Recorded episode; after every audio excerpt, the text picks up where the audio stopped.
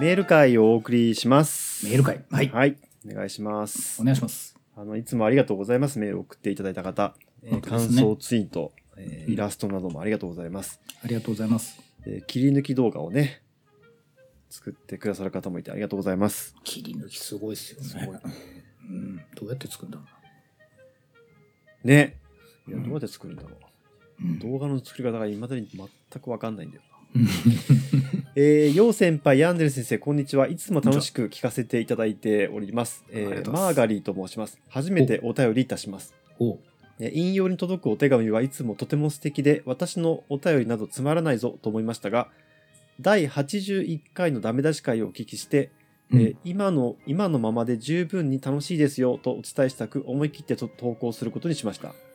だいぶ前の回ですね。これ、ま、いただいたのも結構前なんですけど、ああ、そうでしたか。えーうん引用は最近聞き始めたのですが、すでに第1回から全て聞き終わりました。まなんというのでしょう。とにかく、えーお二人の声と、えー語りぶりと雰囲気と幅広い話題が本当に楽しくて、いつもニコニコしながら、えー時には吹き出して聞いています。様々な事象やメカニズム、えーそしてアニメについて説明なさる時の、陽先輩の言語化能力には舌を巻いております。あ、うんえーヤンデル先生の幅広い興味と人脈を背景にしたお話はいつもワクワクして聞いています。えー何よりもお二人がゆったりと楽し楽しそうに語りながらお互いを尊重しつつ刺激刺激を与ええー与えられている様子に私もこんな風に話せる友達がいたらなぁと羨ましく思っています。えー今のままで十分だとは思っているのですが、えーお二人が楽しく配信を続けられることが一番ですので、えーリスナーの皆さんと一緒に作る新コーナーに大賛成です。あ、新コーナーの話とかなんかあったな。すいませんね。えー引用のリスナーの方は、お二人、お二人に勝るとも劣らない知識や教養、好奇心をお持ちの方が多いので、えー思い出のアニメにも、思い出の科学にも、なんだか面白いお話が飛び出しそうです。えーこれからの引用もますます楽しみです。お二お二人ともますますお忙しいと思いますが、えーどうぞ心身ともにご自愛の上、お健やかにお過ごしください。とうんいただきました。あ、ありがとうございます。はい、ありがとうございます。褒められた。褒められた。今ちょっと思いましたけど、うん。確かに我々一つありがたいなと思うのは、その、こういう、なんかお手紙もそうですけど、うん何かの題材で、あの、話ができる相手がいてよかったなっていうのは、これ、普通に思いますね。確かに。そうだね。うん。それはあるだ。んだん減ってくるしね。元からそんなにいなかったっていうのもあるけど。うん、まあ確かに。あの、これ、その、僕と先輩がそういうのを話せるような、うんなんていうのかな、脳のタイプだったっていうのは、うん。単純にありがたいことなんですけど、うんでもそういう人の相性っていうだけじゃなくて普通にこのポッドキャスト収録っていう場が醸してる何かありますよねきっと。あそうだね。うん、ポッドキャスト収録なかったら、なんか話す、話すかって言われたらそうでもないしな、多分。そうなんですよね。うんでまた我々 SNS とか返してそんなにめちゃくちゃやり取りするっていう感じでもないのでまあ俺が圧倒的に SNS 下手だからね。いやでもそのうんツイッターに限らずなんていうんですか？Facebook のメッセンジャーで何かあってそういえばさみたいなこともやんないじゃないですか。やんないね、確かに。うん、いやでこれうん万人におすすめは全然する気はないんですけど、うん。やっぱり最近ツイッターとか見てると一部の人はなんか突発的にツイッタースペースをやってなんか自分とその趣味とかが合ってる人とああ、そうだね。喋り始めたりするじゃないですか。深夜突然なんかやってたりするもんね。そうそう。うん。あれ向き不向きというかその自分にはまるはまらないは絶対あると思うんですけどうまい下手じゃなくて多分自分にしっくりくるかの向き不向きがあると思いますけどそうだね。多分ねそのポッドキャスト収録と一緒で場を設けるとなんかそういう相手が出てきたりするんだなっていう気はしますよ。うん、うん。うん確かに。なので引用ありがたいんですよね。その意味では。達夫さんが熱量と文字数を本当にずっと続けてるのって、うんうん。どういうモチベーションなんだろうね。ああ、そうっすね。うん。この間収録載ってると思うけど、この放送の前か後かは分かりませんけど、渋谷落語をなぜやってるのかみたいなのの話がちらっと出てきた時に、うん。あ、それ本編で聞いてほしいですけどおおって思ったんですよね。うんうんうんうん。渋谷落語はね、なんていうか、ちゃんとこう、お金を取ってやってる会なわけじゃん。うんうん、だから、ね。まあ、本人は出演してないから、あれだけど、まあ、その仕事の一部ではあるとは思うんだよね。その、割に合ってるかどうかとかでは置いといたとしてもさ。うんうんうん、でも、熱量と文字数って本当に純粋にその自主制作でやってるポッドキャストじゃん。確かにそういう意味では、ね、あの、引用と同じっていうかさ、そのレベルは違ってもさ、形態は一緒なわけだよね。あのそれで言うと、うん違うのかもしれないけどその渋谷落語の時これだからこの放送の前ならいいんだけど後だったら今僕ネタバレしない方がいいなと思ってちょっと躊躇したけどうん。触りだけ言うと、まあでもあれ、あの、い渋谷落語に関する話をしてるときに時々言ってるから多分大丈夫だよ。じゃあ大丈夫か、うん自分が学生時代の時だから大学時代の自分にうん。渋谷落語に来いって言いたいって言ったんですよ、うんうん達夫さんうんしこの、この場所があるよって教えてあげたいって言言ってたもんね。言ってました、うん。あれあれ本当そうだなって思ってうん。うん確かに。自分がだからそのうーなんでないんだって思ってた時代があった人にとって、うん。うん、それを自分で作るんだっていうモチベーション超崇高だなって思ったんですよ。それが主目的かどうかはともかくとして。そうだね。うん。なので今のお手紙の話とつなげると、だからそういう話し相手がいていいですねって言っていただいてなんで僕がこんなに反応するかというとこういう話し相手がいればいいのにって僕も多分大学の時結構思ってるんですよねうんうんうん多分うん。うん。で先輩がいたにもかかわらずさらに思ってるんですよ、その時ももうちょっと話し相手いねえかなとかって思ってたやつがその時自分が思ったのと近い形のことがなぜか収録だとできてるんですねきっとおーなるほどね。いやー、まあ、その、俺、大学院生ぐらいの時まで、そ文化に関する関心って、こう、まあ、普通だったからね。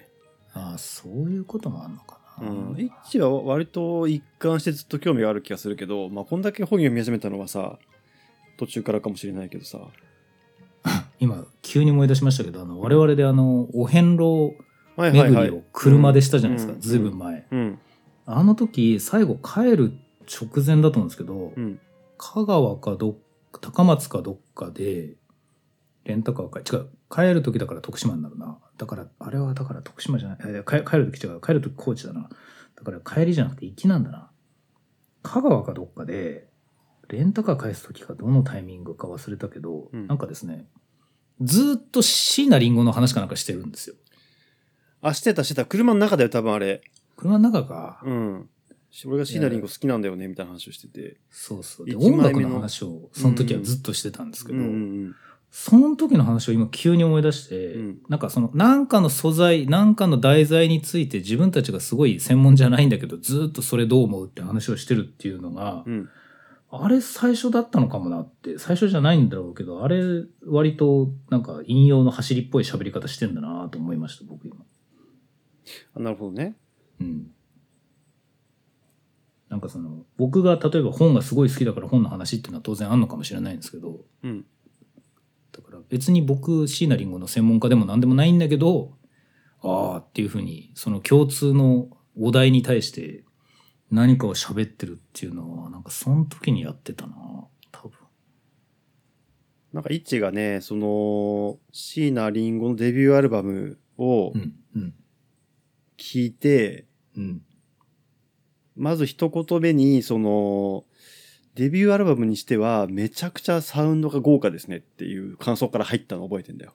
な歌声がいいとか曲がどうとかじゃなくて、その多分相当期待されて、その制作されてるっていうような感想を言ってたんだよね。多分イッチはバンドとかを中心に聴いてるしからかもしれないけど、その実制作のものとかも含めていろいろ聴いてると思うから、その多分それって今思うと、一言目になんかさ、アニメファンがさ、この作品作がいいねっていうところから話入るみたいなのと同じじゃん。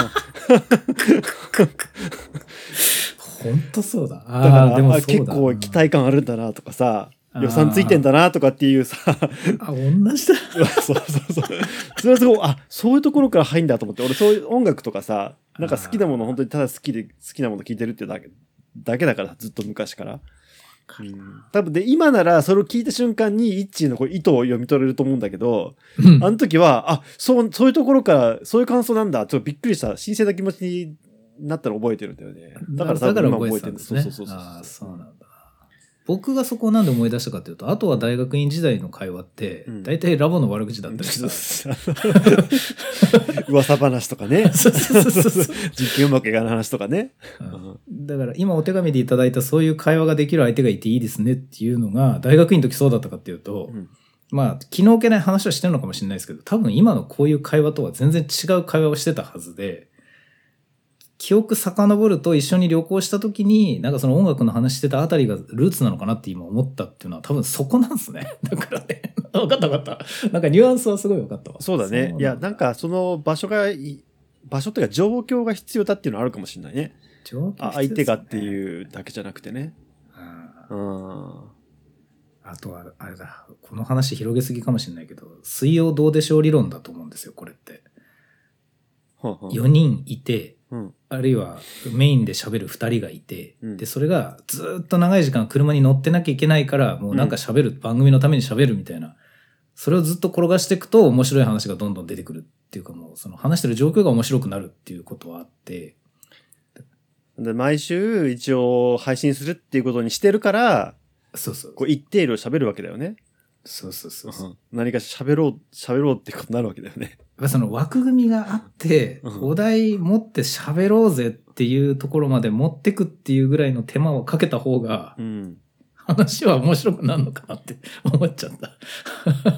あ そんな感じでした。いいお手紙でしたね。はい。ね。はい。ありがとうございます。マイナス。えー、引っ張りすぎてしまった。と、ロココさんからいただきました。えー、よう先輩、いち先生いらっしゃらなくても達夫さんごきげんよう。ごきげんよう。えーいつもゆるく聞いております。今回は主にいいっちー先生向けに漫画の感想メールをお送りしてみます。おいっちー先生のおすすめ漫画、フラジャイル、星飛んで、ディスコミを購入し読みました。ディスコミいいっすね。うん なるほど。うん。えーフラジャイルはもう文句なくで面白く、えーうん不女子がうほっとなる関係性も盛りだくさんで、えー大好物です。あれ盛りだくさんなのか。うん。腐ったお友達以外に、えー父親、姪、同僚にまで勧められる懐のデカさ。うん確かにそうだな。うん。えー体もメンタルも強そうな森井くん推し。えー続いて、星飛んで、うん。読んですぐ思わず俳句作りに挑戦するも全く浮かばず即断念。えー投稿メールが長くなりがちな自分に17文字とか無理ゲーです。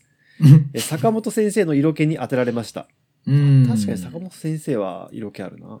うんえー精通したものを淡々と教える、伝える、えープレーンな表情と喋り方なのに熱を感じる、そんなところが素敵。あ、わかった。我々オタクと違う喋り方だ。うん、納得って書いてある。まあでも、なずなさんがいるんで、大丈夫ですよ。えー、春信くんとなずなさんはダントツでお友達になりたいです。ほら。っていうか友達です。ほら。わかる。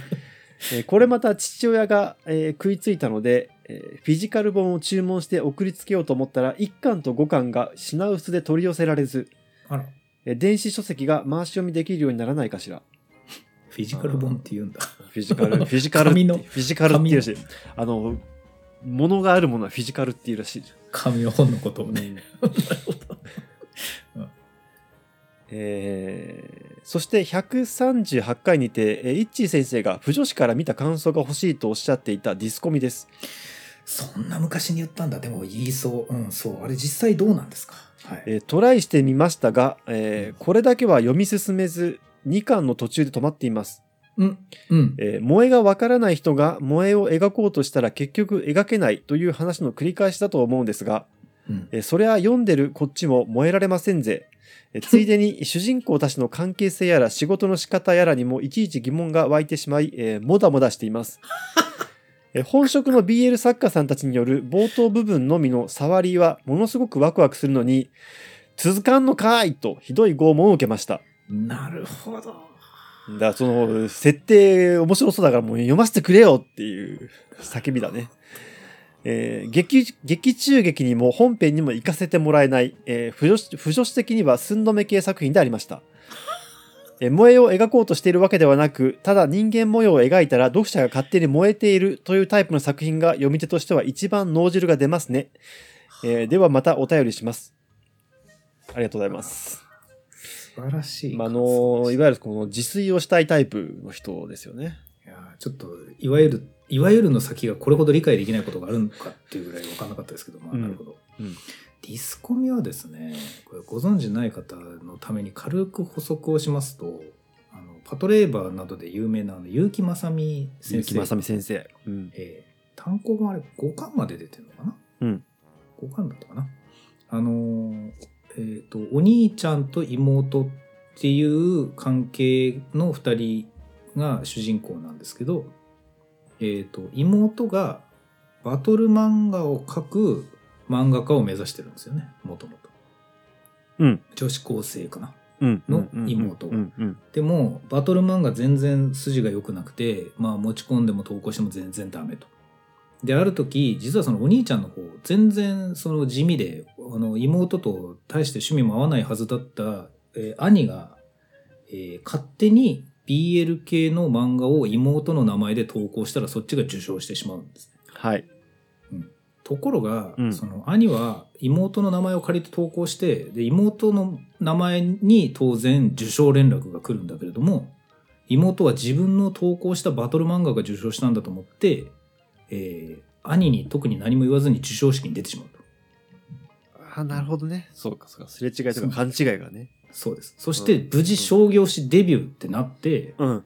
担当編集者がついてはい。じゃあ最初のこの連載のネーム書いてくれって言ったら当然バトル漫画的なネームを書くんだけどあの受賞作の素晴らしさはどこ行ったのみたいな話になってうん。で無理やりその BL 的なものを書かされそうになるなるほどね。うん。うん。けど、うん今まで鳴かず飛ばずだったし漫画家にはなりたいからちょっとなんとかそこについていこうとするんだけど兄ほどいいものが書けないみたいな感じの話がずっと続いてくるんですよ。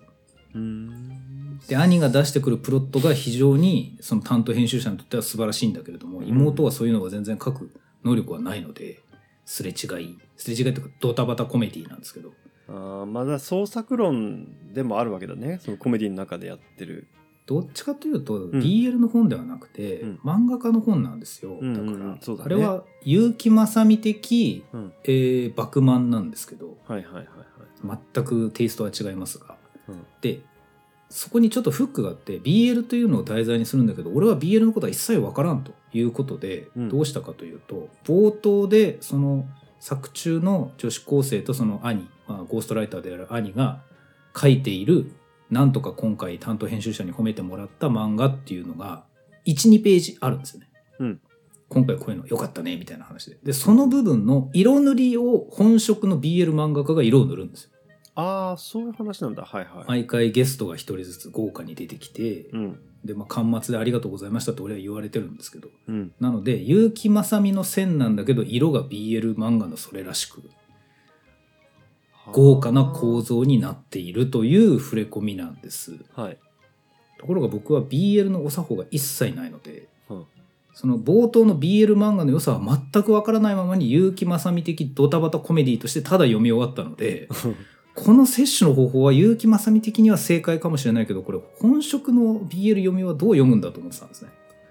なんか、あのーこのロココさんとイッチをこう足したらこうちょうど1になるっていうかさ、足したら多分対消滅するんだよ。お互い、多分同じこと言いたいと思う。お互いね、エクスクルーシブな感じがするんだよね。わかる？その、うん、いや、うんあのね、対消滅って言ったら追消滅ですって言われそうで今怖いからこれ以上言わないけど。まあ、要はだからそうなんですよ。で、多分あれが 5, 5巻で終わったっていうのは、だから結城正美先生からしたら、うまく楽しく書き切ったのかもしれないですけど、うん。逆に言うとあれ以上は持っていけないぐらいだったんだろうなとは思います。なるほど。面白いですよ BL ファンの方以外には みたいなことですね なるほどはい。はい。えーっとね、ロココさんもう一通ね、来てるんでうん読みたいと思います。えー、よう先輩、いっちー先生、ごきげんよう。えー今期夏アニメは、えー自分主体で終えませんでした。うんえー久しぶりに熱文字の割り見てもお休みしたであります。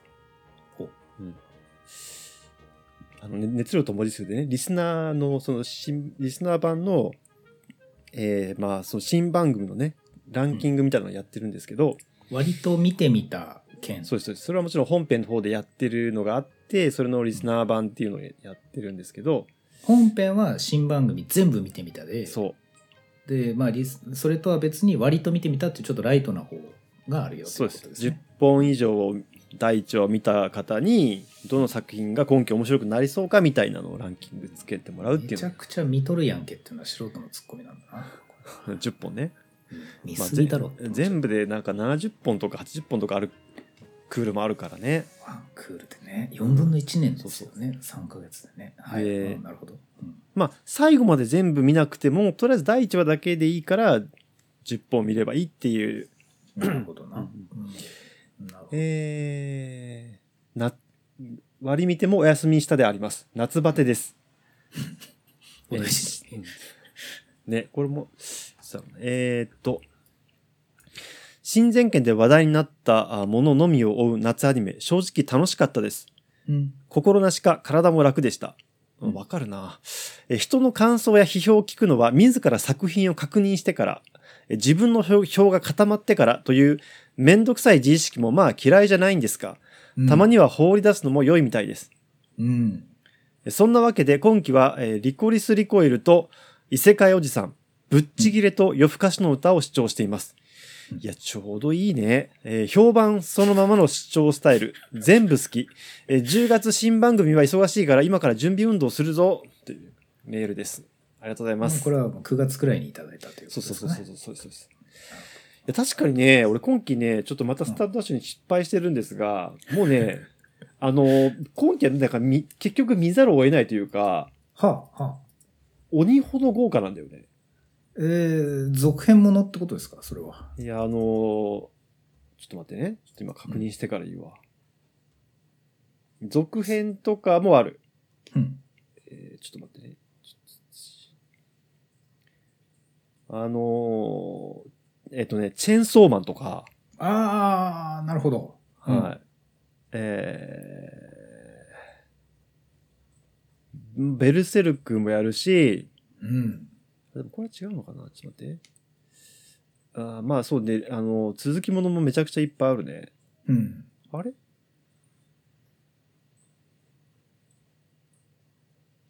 ちょっと待ってね。チェーンソーマンね。そうだよね。あの、あれうるせえ奴ら始まったんですか？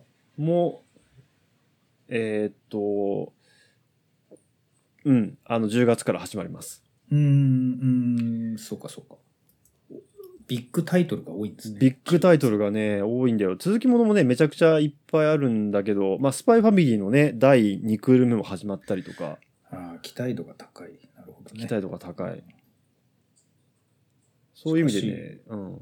その今ロココさんが言ってた中でああと思ったのはその人の感想を聞く前にまずそのプレーンな状態で見たいっていう話の方がうん。オタク的ムーブとしてはよく聞くなぁと普段から思ってたんですけど、だかうんうんうんらネタバレにならないようになんてまずその最たるもんだなと思うんですけどうん。うん。あのそれ引用もよく食らっていてあのイスカリユバ作品を読んで感想を言うとツイートにまだ読んでないからこの回聞いてないみたいなのが結構出るじゃないですか。結構出る。うん。出ますよね。うんだからそういうなんか自分の感想をまず入れてそれから他の人の感想を聞いて楽しむっていう方がメジャーなのかなと思っていつつ今のロココさんの言い方、もうしょうがないから他の人がいいって言った順番に見たけどめっちゃ面白かったわみたいな話って、うん。まあ、当然そうなんだよなって今なんかカウンターを食らったような気分になりましたね。あのーそうだね。多分これ今2つ要素があって、おえっ、と、一つは、ネタバレをしないで楽しみたいっていうのと、うん。えっ、と、何が面白いかは自分で、自分が決めるっていう、まあ、気概というか、めんどくさいさというか、あ、なるほど。で、多分、この、ロゴコさんが今言ってるのは、うん、何を見るか、あるいは何が楽しいと思うかって自分で決めるっていう、まあ、オタク的な自意識が、まあ、あるっていうのは、は理解してるし、多分自分のな、なご自分の中にもあるんだろうけど、うん。まあ、それはちょっと置いといて、うんまあ、自分が信用してる人たちが、あネタバレとかじゃなくて、この作品面白いよねって言ってくれたやつをとりあえず見てみたら、あ超楽しかったっていう、こうなんか一周回った気づきというか、あの、ほど。行きつけのお店でずっとこう自分でメニュー選んでたけど、初めてお任せで頼んだらすげえ良かったみたいな。よくそんな的確な例えが 出てきましたね。今ね、びっくりした。ああ、なるほどね。うん、と思います。なんかね、僕ちょっと、いつか人に叩かれるんじゃないかって思ってることがずっとあって、うん。あの本でも何でも漫画でもいいんですけど、うんおすすめするときにネタバレされたくないだろうっていうところに配慮するあまり、うん。最近なんか感想がすごいとか素晴らしいばっかりになっていくじゃないですか、やっぱり。うん。うん。あれいつか言われるだろうなって最近ちょっとハラハラしながら言って、ああ。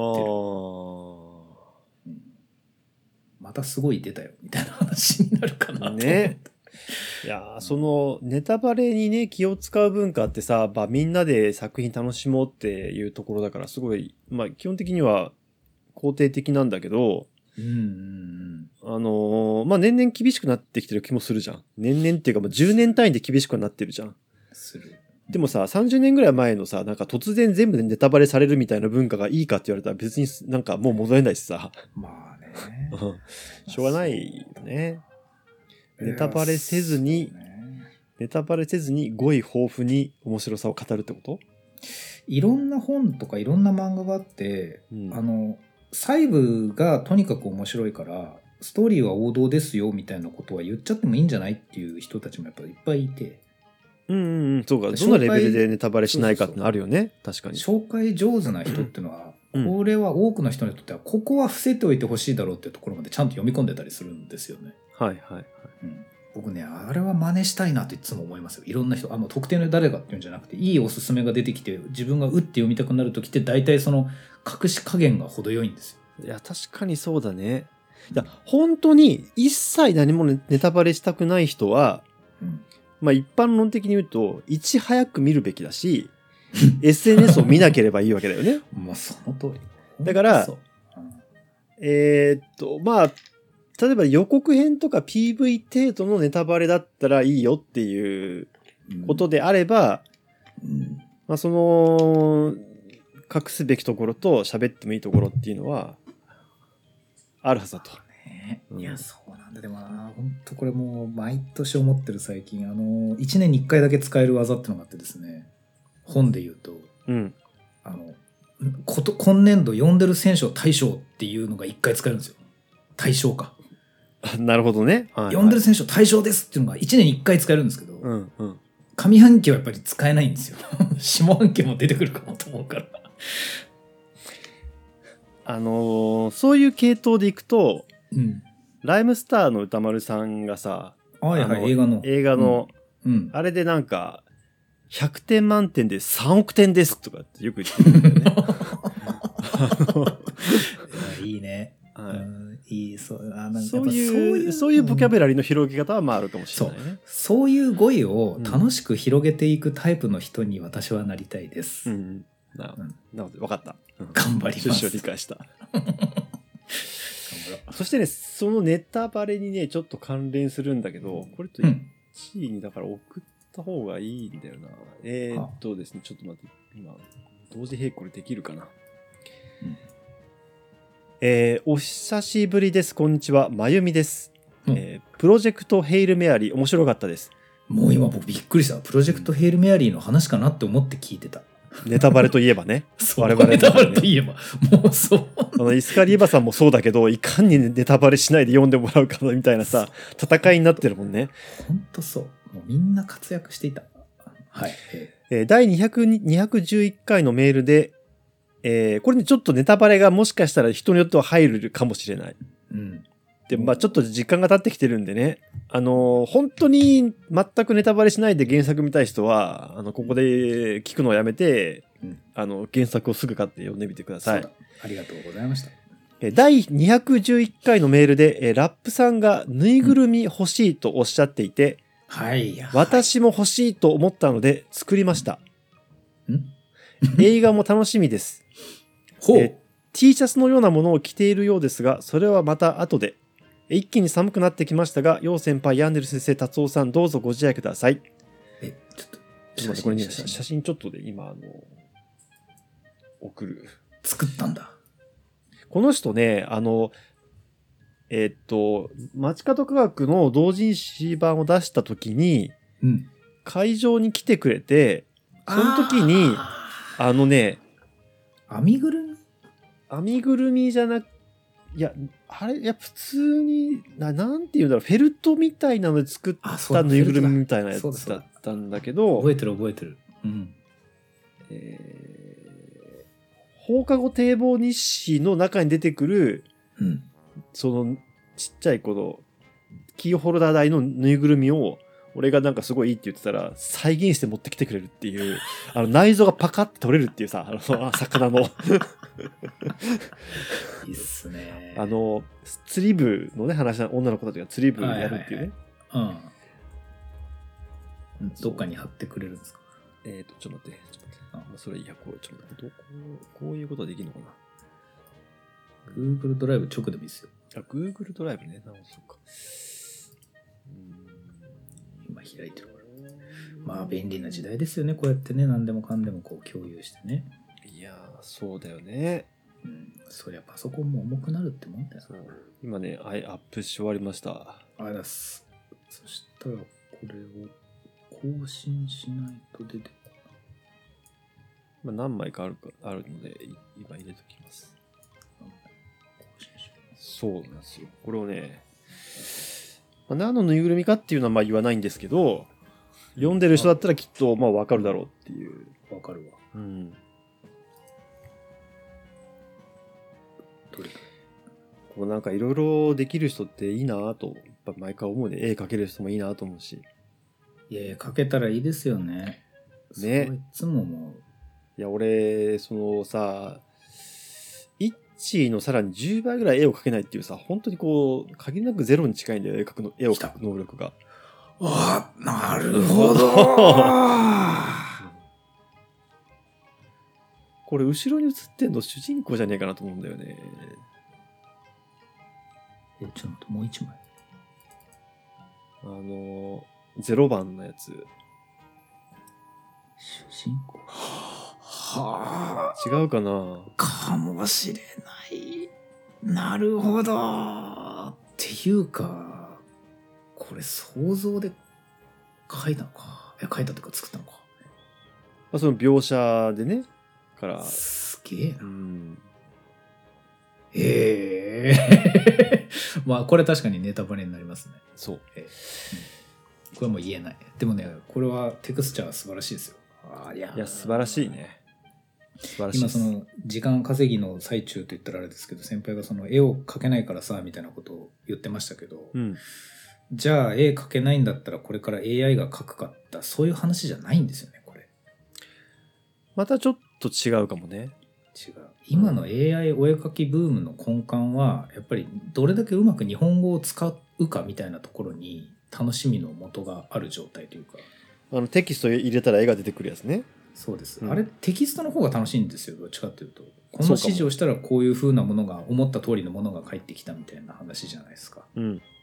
あれってなんか翻訳ツール使ってる楽しみとかなり近い感じで、はあ、はなるほどね。AI のお絵描きツール自体を本当に楽しんでるかっていうところまで僕まだ達してない気がするんですよね。うーん、なるほど。うんで一方で今プロのイラストレーターが自分が途中まで描いた絵を AI にあの色塗りとかさせて。なんか時間を省略するみたいなことやってるのを見ると、うん。あれは思いっきり病理診断の病理 AI と一緒だなと思うんですよ。ああ、確かにね。うんいや、本当だわ。この、ここから先はもう僕のこれやってるのを見て続きやっといてっていうのが AI やってくれるってのもめちゃくちゃ楽じゃないですか。いやー、そうだな。創作かクリエーションにとっては、やっぱそこ、地道な作業の部分を代替してくれるってことだもんね。そうです。うんで、あの、文字を入れたらいいの書いてくれるっていうのは、あれはクリエイターを真似してるんじゃなくて、クライアントを真似してるだけなので、うん、はっきり言って。うんうんだから仲介業者とか、みんなあの、広告代理店をやって楽しんでるんですよ。どっちかっていうと。うん。ククリエイターとクライアントの間をつなぐ言葉を選んで遊んでるっていう状態なので、はいはいはいはい。だからやっぱりああいうのができても自分で絵描けたらなとか自分で物作れたらなは残るだろうなと思ってました今の会話で。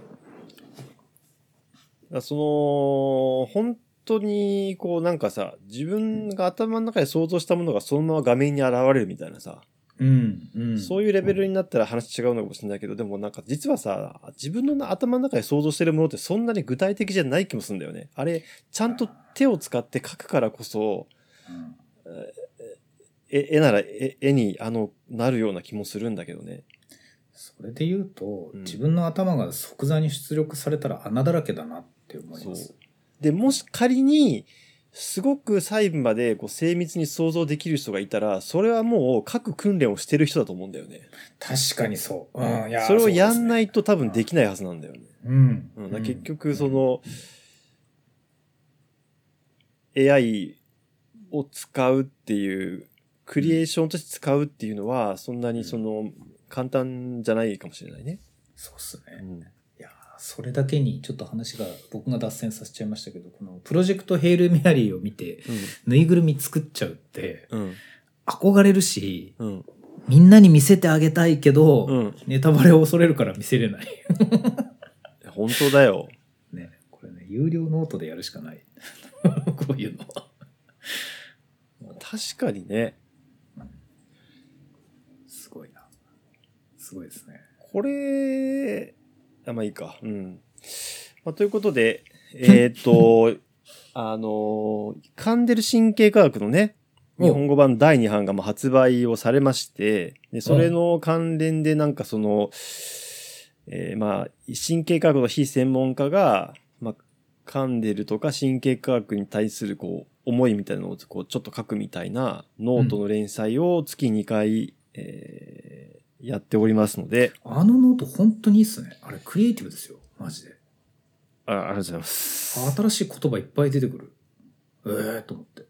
おーもうね、毎回もう書くことないなと思いながら書いてる。あ、でもう、んでもですよ。あの、噛んでる僕、だからついに届いたんですよ。はい。あの、北大通りにある東京堂書店っていう本屋さんがあるんですけど、うんそこが、あの、僕、職場によく取扱規約とかを届けてくれるので、はいはいはいはい。そこの人に、あの、噛んでるいります？って言われて、うん。いいります？って言ったらもうめっちゃ早く届いて、すごいニッコニコで請求書とともに、これ、市原さん個人でいいんですよね？とかつって、めちゃくちゃ喜んできて、で、届いてみたんですけど、あれ開いたらまだ書けるでしょ、先輩、多分。まあそう、第2版でね、かなり変わってるところがあるから、神経科学、神経科学爆速で進んでるからね。進んでますああると思います。あの、いや各章のうん。なんか導入のところとか、まだ全然読んでないですけど、うん。それこそエモいわと思って。ずるいやっぱね、神経科学、ちょっとそういう意味ではずるいっていうかさ、その、ん物理学の中の宇宙論とか理論物理学の立ち位置っていうか、その哲学とか他のところに、その人間のなんか根源的な興味と結構接続してるじゃん、脳って。人間の心って何とかさ。そういう意味で扉文をちゃんと専門家がうんこう高い知性と文化度を持って書くとめちゃめちゃエモくなるんだよね。本当に面白いですね。うんいや、そうだわ。あのね、エリック・カンデルって、うん。カンデル神経科学の、うん。あの、芸術無意識脳って本があるんですけど、うん。あの、なんかすごい不思議な縦長の半径の本なんですけど、うん。激烈に面白かったんですよね。あのあ話。れ、激烈に面白いのか。激烈に面白いです。あの、で、あれ読むと、多分先輩の書いてるノートみたいな話が出てきます、きっと。それじゃあ俺読まない方がいいかもな。なんかほんとより書くことがなくなっちゃうかもしれない。でも僕、あれ読んだけど、先輩の書いてること面白いなと思ったんだよな。あじゃあもうこの企画が、だから先輩の連載が、終わったらいよいよ終わったら読んでください。はいわかりました あれ面白いですよ。ありがとうございます。はい。エリック・カンデルがね、すごいっていう話で、えー今週は以上です。メールありがとうございました。ごきげんよう。ありがとうございました。